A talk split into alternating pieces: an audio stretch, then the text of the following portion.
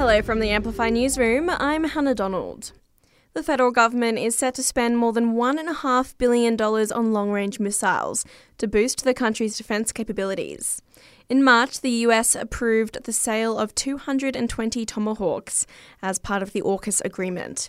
Defence Industry Minister Pat Conroy says the weapons have a range of around 1,500 kilometres. We are only the third nation in the world to acquire this advanced capability, and it provides a strong deterrence uh, for the Australian De- Defence Force against any potential aggressor. The Australian Labor Party has thrown its support behind increasing the number of territory representatives in the Senate. Currently, the ACT has two senators, but there's calls to increase that number to six. Member for Fenner Andrew Leigh says it'll allow more voices from the territory to be heard. I think the ACT federal team is the equal of, or better than any other part of Australia. Uh, so we certainly can do more in terms of allowing more representation in the national parliament.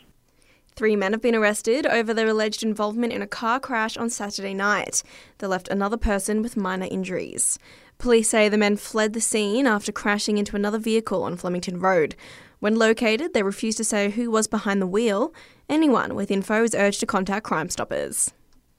13 ACT students have represented the Territory in what is considered the Olympics of trade skills down in Melbourne, bringing home some key medals.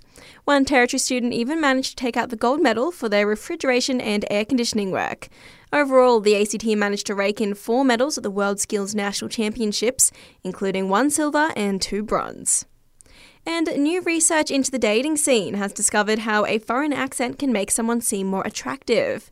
A poll of singles by eHarmony found 45% of Aussie women say an accent is attractive, with both the British English and French the most sought after.